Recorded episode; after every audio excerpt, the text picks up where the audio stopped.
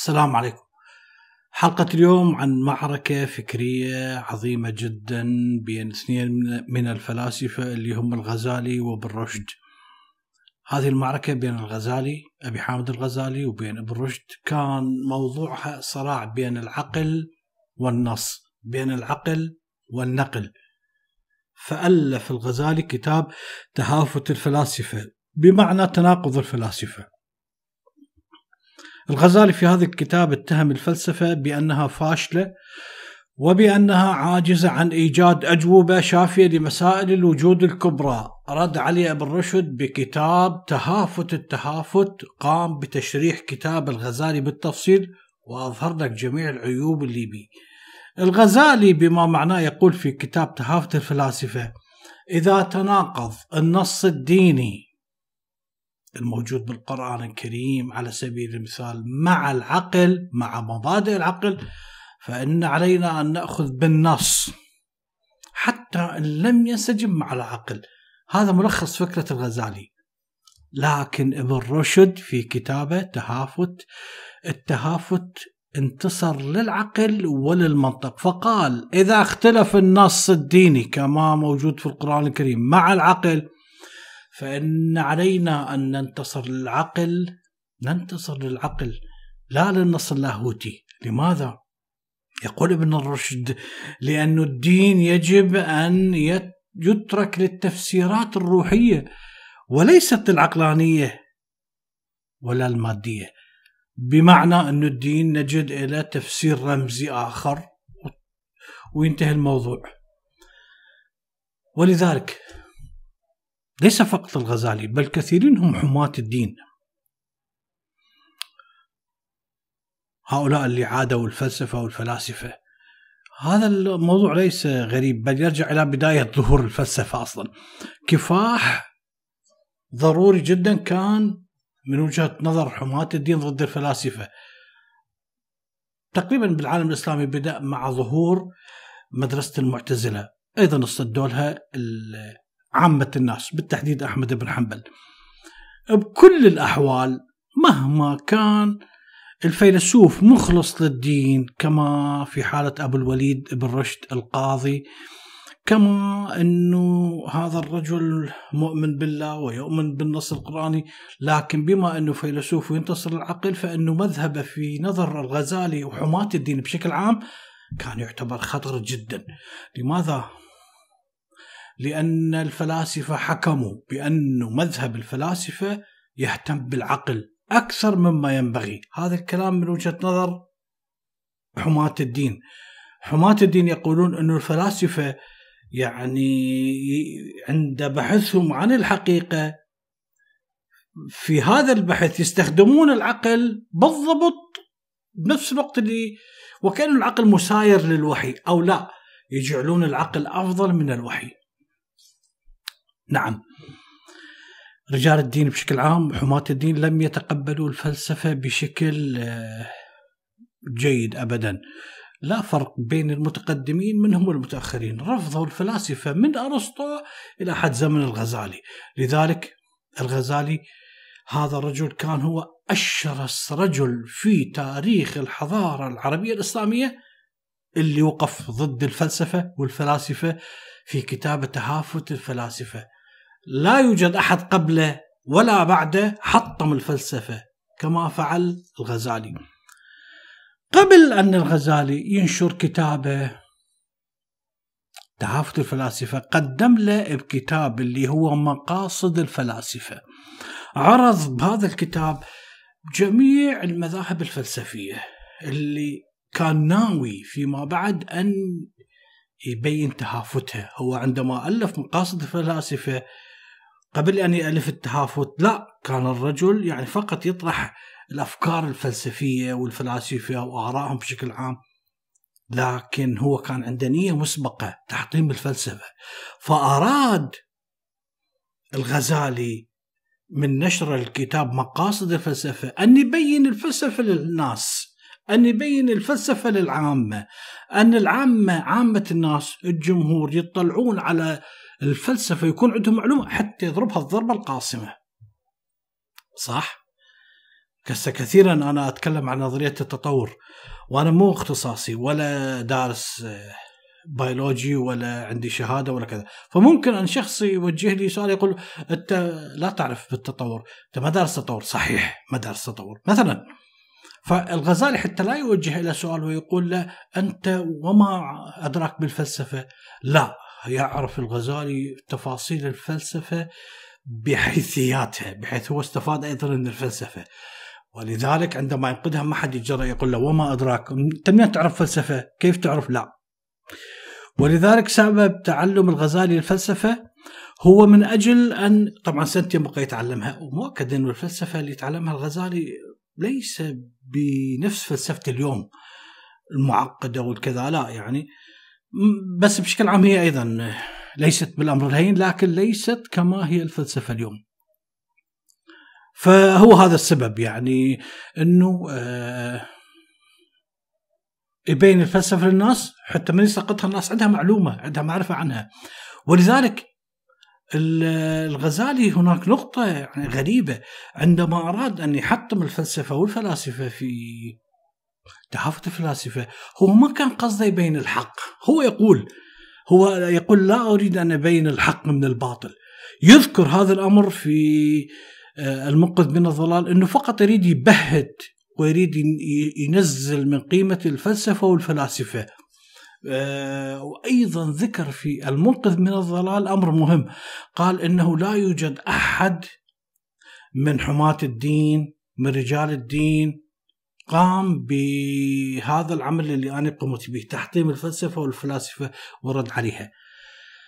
أنا أول شخص أتصدى للفلسفة، هذا كلام غير صحيح.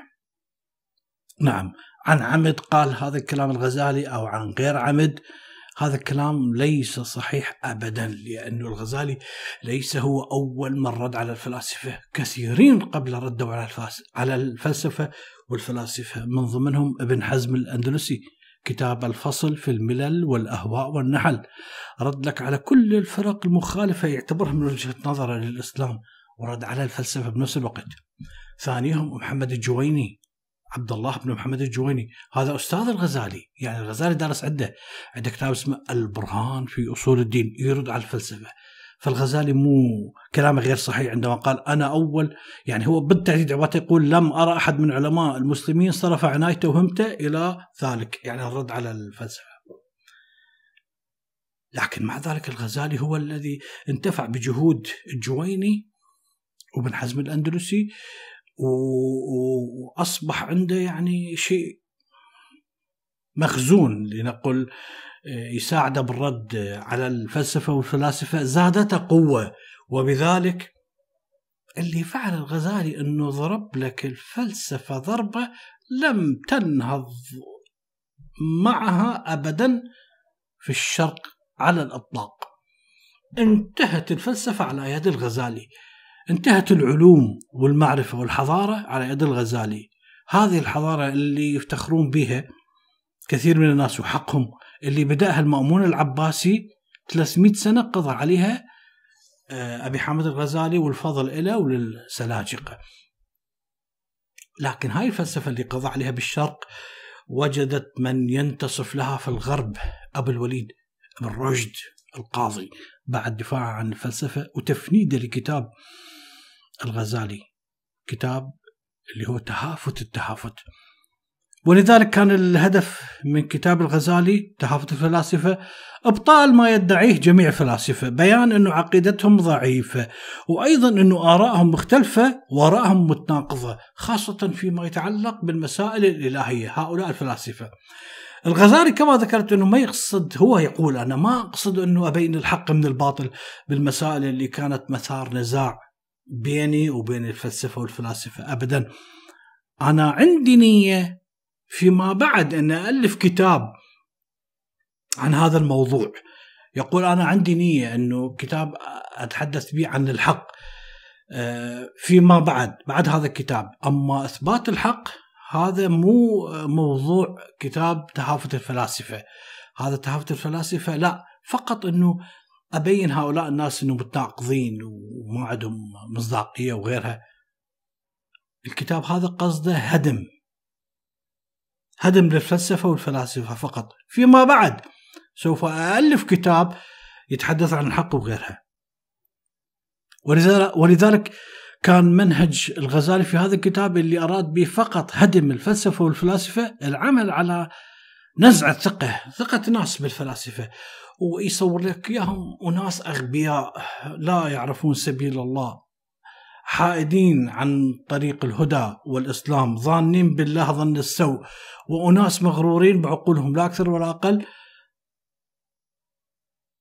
يقول أن هؤلاء الفلاسفة أنه يدعون أنهم عندما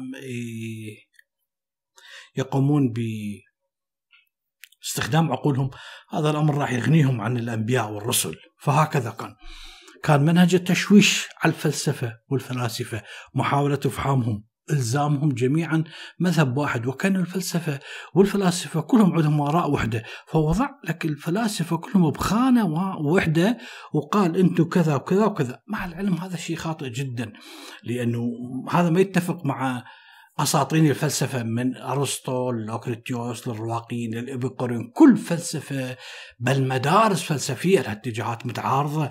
الرواقيين أين؟ الإبيقوريين أين على سبيل المثال؟ الشكوكيين أين؟ وهكذا. فهي الفلسفة لا هو وضعهم في بوتقة واحدة وقال أنتم تقولون كذا وكذا وكذا. فأراد أن يبين قصور العقل وعدم قدرة العقل على معرفة الأمور الإلهية. أراد أن يبين أنه معرفة هذه الأمور الكونية، الأسئلة الوجودية الكبرى، ما يعرفها إلا الأنبياء والرسل، إلا أنبياء الله وخاصة رسله. هكذا نجد أن الغزالي لجأ إلى كل سلاح من أجل أن يجد في عون لتحطيم الفلسفة. ما الذي سوف يفعل ابن رشد أمام هذا الخصم القوي العدو اللدود؟ ما الذي سوف يفعله؟ هذا الخصم اللي هو الغزالي لم يلجأ إلى المنطق وحده، وأيضا لم يرد أن يبين الحقيقة، ولهذا كما ذكرت يقول سوف أؤلف كتاب فيما بعد. هذا الكتاب أسميه تمهيد الحق فيما بعد. الآن لا، هذا كتابي تهافت الفلاسفة هو رد وتحطيم على الفلسفة. إذن أراد الفيلسوف ابن رشد أن يدافع عن الفلسفة بما رآه عدوانا من الغزالي وأمثاله. أراد أن يدافع عن الفلسفة وينتصف للفلسفة والفلاسفة، وبالفعل فعل هذا الشيء. لكنه لم يكن ابن رشد في رد على الغزالي بحق وباطل، لا أبدا، لم تكن هكذا أخلاق ابن رشد. لم ينسى في هذه الخصومة الفكرية العنيفة أنه قاضي، والقاضي دور أدلة. القاضي يبحث وتوجد عدة حجج، وهكذا هذا القاضي يزن حجة مع حجة، والقاضي ما يخجل ولا يخاف أنه يقول الحق مهما كان هذا الحق. وإذا كان الغزالي محق يعترف له.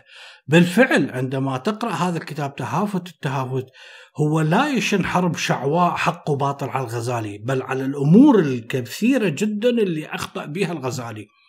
فيبدأ بالقول أنه هذا الكتاب ألفته تهافت التهافت للرد على تهافت الفلاسفة الغزالي، ليس ببيان الحق في كل المسائل اللي يطرحها الغزالي، بل أريد أبين أنه هذا الكتاب بصفصطة كثيرة جدا، كلام هذر واتهامات بدون أي أساس، وأنه أكثر الكلام اللي قاله الغزالي هو كلام لا يوجد به يقين، هو كلام يفتقد للبرهان. إذن ابن رشد ما يعيب على الغزالي انه يناقض الفلسفة، يقول ان الفلاسفة متناقضين وغيرهم، ابدا. فكل قصده بكتاب تهافت التهافت انه يريد يبين الحق فيما تم الاختلاف فيه بين الغزالي والمتكلمين بشكل عام، اعداء الفلسفة والفلاسفة لا اكثر ولا اقل. ونحن نعرف بالحلقة السابقة أنه كان هذا الرجل ابن رشد أمين جدا على أنه يقوم بعملية التوفيق بين العقل والنقل، بين الشريعة والفلسفة. تذكرون الحلقة السابقة عن ابن رشد، وتذكرون أيضا أنه ابن رشد ذكرنا أنه قسم الناس إلى طبقات، وقال أنه كل طبقة يجب أن نخاطبها على قدر عقلها. هناك طبقة نخاطبها بالفلسفة، وهناك طبقة العوام نخاطبها بالكلام البسيط. قسم الناس تذكرون إلى قسمين أو ثلاث أقسام. إذن ليس من الخير أنه ابن رشد يجعل من كتابه عبارة عن هجوم حق وباطل، خصوصا هذا الكتاب سوف ينشر ويقرأه عامة الناس، مما سوف يسبب ضرر للناس التي العوام اللي ما يعرفون شيء عن الفلسفة.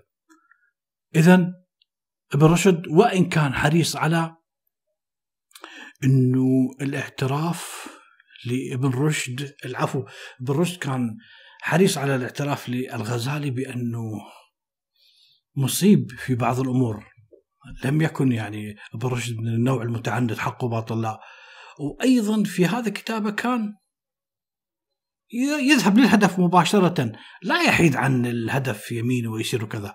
وأيضا ابن رشد كان مترفع على عكس الغزالي عن المهاترة والسباب والخصومة، لذلك هذا الرجل مو غريب عليه هذه الأمور، لأنه قاضي، والخصومات يعني هو مهنة المتاعب كما يقولون، هذه اللي يستخدمون بها أمام الخصوم كل الأسلحة، ولذلك هو خبير بهذا الأمر، ليس شيء غريب عليه. لذلك لم يرد أبدا أن يرد على أبي حامد الغزالي ما ذكره من سب وتهكم وتحقير للفلسفة والفلاسفة، ولذلك قال أنه هذا رجل يعني رماه بالقصور، هذا رجل عنده قصور في فهم الفلسفة والحكمة، كما قال بالضبط ابن رشد بالتهافت. وقال أنه الغزالي كل قصد التشويش على الفلاسفة ودعاويهم، فيكتفي بالقول أنه هذا الأمر اللي ذكر الغزالي ما يليق، لا يليق بعالم بمستواه، وهذه هفوة من هفوات عالم. أنا أعترف أن الغزالي رجل عالم، وهذا الكلام ما يليق به، لأن العالم يجب أن يكون عنده قصد يطلب الحق، مو يقول والله أنا راح هذا الكتاب أهدم الفلسفة والفلاسفة، وعندي كتاب آخر راح أسميه الحق أذكر به الأمر الحقيقي. هذا أمر يعني يبعث على الشك ويحير لك العقول. إذن ابن رشد يعطي درس للغزالي وأمثاله، بحيث أنه يقول في موضع آخر أنه الغزالي عندما يذكر أنه قصده هو ليس معرفة الحق ولا يهتم بالحق، وإنما يقصد أنه أبطال أقاويل الفلسفة والفلاسفة وأظهار دعواهم الباطلة، هذا لا يليق بكلام إنسان خير، هذا كلام ما يقوله إلا إنسان شرير عنده غاية بالشر، هكذا يقول ابن رشد. يقول يعني هذا غريب أن الغزالي تفوه بهذا الكلام، لماذا؟ لأن هذا الرجل استفاد من الفلسفة أي ما استفاده، هذا الرجل بعلمه فاق الناس جميعا بما تعلم من الفلسفة. بالفعل كلام ابن رشد جدا صحيح، لأنه أعتقد إحياء علوم الدين ماذا يقول الغزالي؟ يقول أنه علم المنطق هو القانون اللي يميز الصح عن الخطأ. المنطق من الذي أتى به؟ أرسطو، المنطق الأرسطو. يستمر غزالي يقول المنطق يميز لك علم اليقين عن العلم ليس اليقيني. يقول عن المنطق هو الميزان أو المعيار اللي نزم به كل العلوم. إذن أي شيء، أي علم ما نوزنه بميزان المنطق، هذا علم يعني هكذا بما معناه يقول علم ناقص. هو يقول ابن رشد، العفو الغزالي، هو يقول هكذا. طيب أنت استفاديت من هذا المنطق بكل مؤلفاتك على الإطلاق، لماذا هذا الهجوم؟ هو المنطق جزء من الفلسفة واللي أوجده هو أرسطو. طيب يستمر ابن رشد يقول له أنت أفرض أن الفلاسفة أخطأوا بأمر كذا وكذا وكذا وكذا، 10، 20، 100 مسألة أخطأوا بها الفلسفة، أليس من الواجب أن تذكر هذه النقاط وترد عليها؟ طيب لماذا تنكر فضلهم بالجملة على الإطلاق؟ وفوقها تنكر حتى العقل واستخدامه. طيب أنت تعرف جيد جدا أنه الفلسفة لو لم تجد إن إلا المنطق اللي أنت استفاديت منه، هذا فضلها وحده يجب أن نشكره. لو لم يكن من الفلسفة إلا المنطق يجب أن أنا وأنتم جميع الناس يشكرون أرسطو والفلاسفة على هذه الصنعة العظيمة. كيف وأن الفلسفة هي أم العلوم، جميع العلوم وجدت من الفلسفة.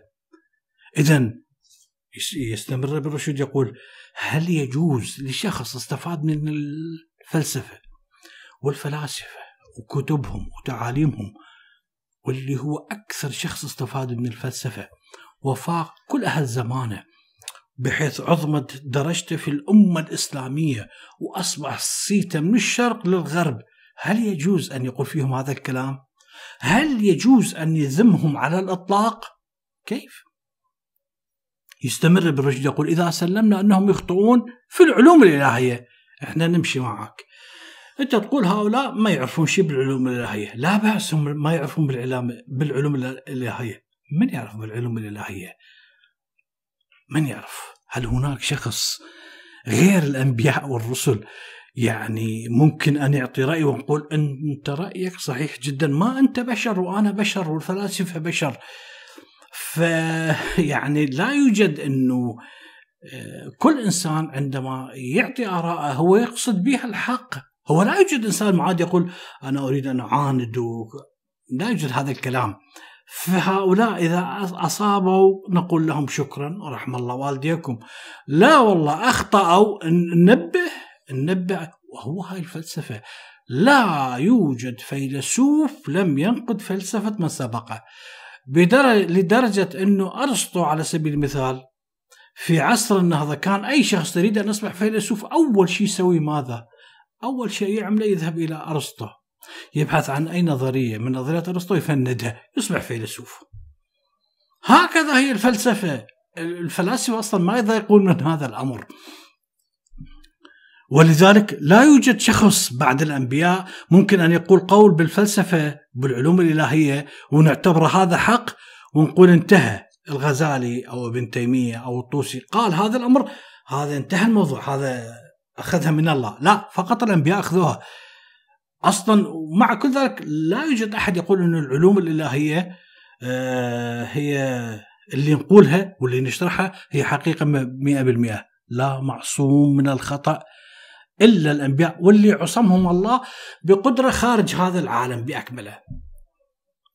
يقول ابن رشد: أنا ما أعرف ما الذي حمل هذا الرجل على هذا القول، أسأل الله العصمة والمغفرة من الزلل بالقول والعمل. هذا درس جدا بليغ من ابن رشد، من أن يجعل الناس هدفهم تبحث عن الحق، مو تهدم وفيما بعد تألف كتاب عن الحق، من أجل أن نشكر الناس بالقليل اللي يسعون للمعرفة، من أجل أن ننبذ الهوى وننبذ الكراهية وننبذ التعصب. ولذلك أفضل شيء للإنسان أن يبتعد عن الكراهية، عن التعصب، عن أن يكون حامي وحارس للدين ويكره ويكفر البقية بأكمله. في مواضع أخرى من كتاب تهافت التهافت لابن رشد يرى أنه خصم العنيف، يعني هي كان الغزالي متجاوز حيل، تجاوز جدا كبير على الفلاسفة ويقول هؤلاء مخازي وكذا، فقال لا، بصراحة إذا نتحدث عن المخازي أنت يا أبو حامد الغزالي أحق إنسان بالخزي، فيصف يقول هذا إنسان شرير، وإذا ما كان شرير جاهل، لكن أنا أعتقد أنه هذا الرجل جاهل أكثر من كونه شرير. أنا ذكرت في حلقة سابقة اسمها المتصوف الدموي، الغزالي رجل رهيب، رهيب جدا، يعني حلل قتل حتى الأطفال الصغار والنساء والشيوخ بالنسبة للمعاندين، مو فقط من المذاهب البقية الأديان البقية، بل حتى من المذاهب البقية. رجل يعني باختصار هو صنيعة صفوية سلجوقية، صنيعة سلجوقية يعني، ولذلك يعني عمره 55 سنة ومشبع بالكراهية، ويتملق لخليفة عباسي عمره 15 سنة، المستظهر بالله العباسي، عالم بهذا الحجم يتملق لغلام صبي عمره 15 سنة، كل اللي يميزه أنه هو خليفة جالس على كرسي. إذن هذا الكتاب اللي خصص الغزالي لبيان عجز الفلاسفة عن إقامة الدليل على المعرفة وكذا، فيصف ابن رشد أنه تمويه وكتاب مموه وكتاب متهافت جدا. يستمر بالقول، يقول يعني لدرجة يقول إنا لله وإنا إليه راجعون على زلل العلماء. يقول أنه أسأل الله أن لا يجعلنا ممن يحجبنا بالدنيا عن الآخرة، أسأل الله أن لا يجعلنا بالأدنى يحجبنا عن بالأدنى عن الأعلى، وهكذا. ولذلك يرى ابن رشد أن الغزالي هذا العالم الذي بلغت شهرته الآفاق وكذا، هذا الرجل اضطر إلى مصانعة أهل عصره. يعني ليقول بين قوسين أنه هذا الرجل ما يصرح بالحق دائما، لأنه شنع على الفلاسفة وعلى المذاهب والأديان البقية، لأنه كان صنيع السلجوقية، عند نظام الملك وعند الخليفة وغيرها. فيقول ابن رشد في تهافت التهافت عندما يرد على الغزالي بما شنع به آراء على الفلاسفة، يقول أنه اتيانا بمثل هذه الأقاويل الكاذبة السفسطائية قبيح لا يليق به، فأراد أن يداهن أهل زمانه الوزراء والخلفاء وغيرها. هذا الرجل بعيد جدا عن إظهار الحق. الكلام كله لابن رشد، يقول هذا الرجل قد يكون معذور بحسب الوقت والزمان اللي موجود به. وبالفعل يعني تتفترة الغزالي انقلبوا عليه وحتى كتبه حرقوها بأكملها.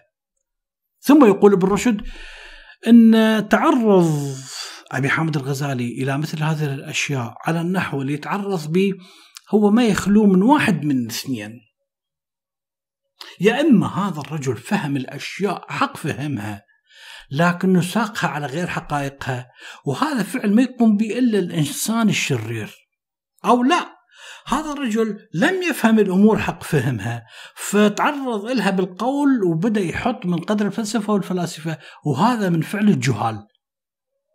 هذا الرجل يستمر بالرشد، يقول أني أجل الغزالي عن أنه أصفه بشرير أو جاهل، لكن أعتبر إذا أريد أدافع عنه أقول هاي كبوة ولكل جواد كبوة. كبوة أبي حامد الغزالي هو كتاب تهافت الفلاسفة.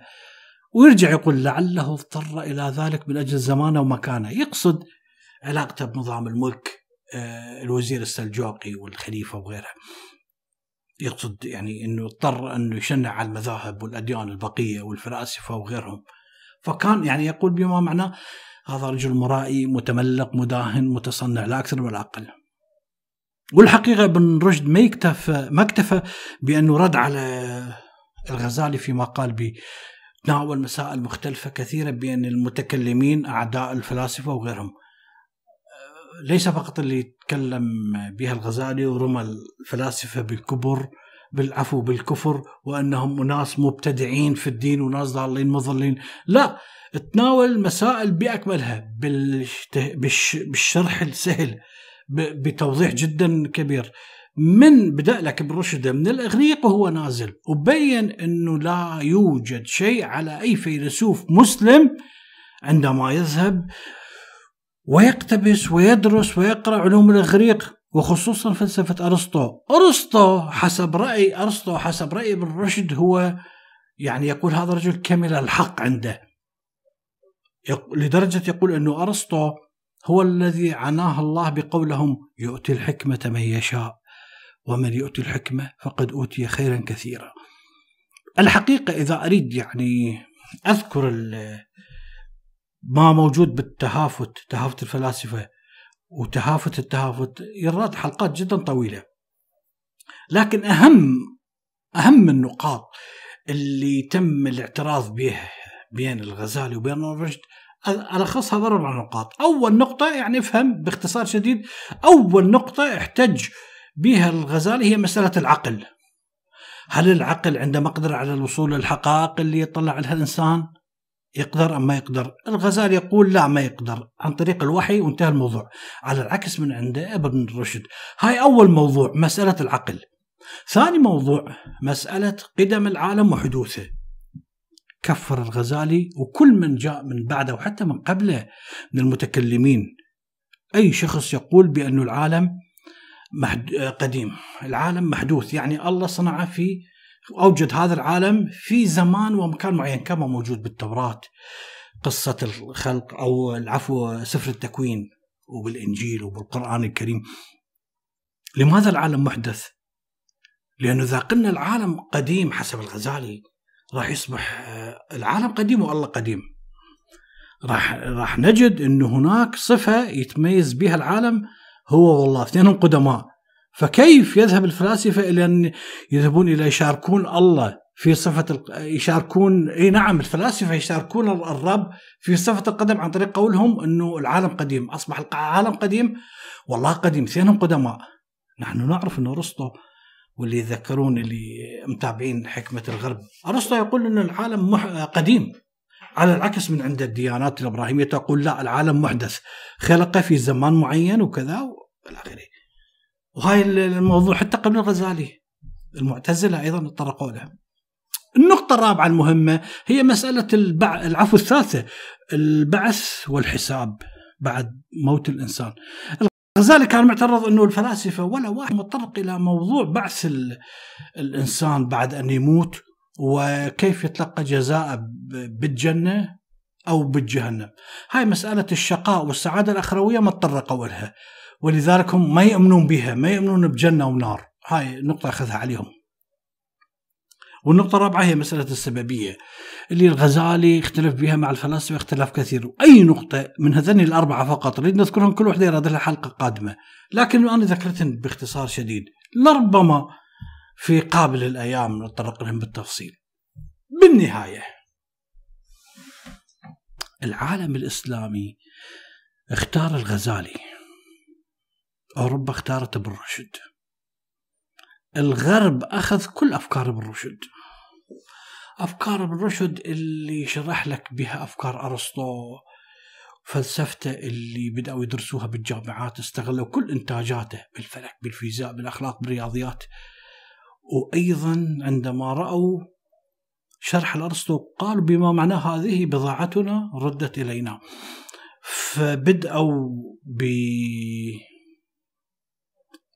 بقراءة واحترام وإعادة وإحياء الفلسفة في أوروبا، فحدثت نقلة نوعية في أوروبا من ذلك الآن ولحد اليوم. بلغوا مستويات عالية بسبب الفلسفة من ذلك اليوم إلى حد اليوم. الغرب كان عايش في سبات كما نقول، عايش في عصر الظلمات، لكن بفلسفة ابن رشد اللي عادلهم فلسفة أرسطو واللي هم أيضا ظهروا عندهم فلاسفة، فلسفة نهضت بأوروبا، ومن ذاك اليوم إلى هذا اليوم العالم الغربي عايش بعلم ونور وكذا.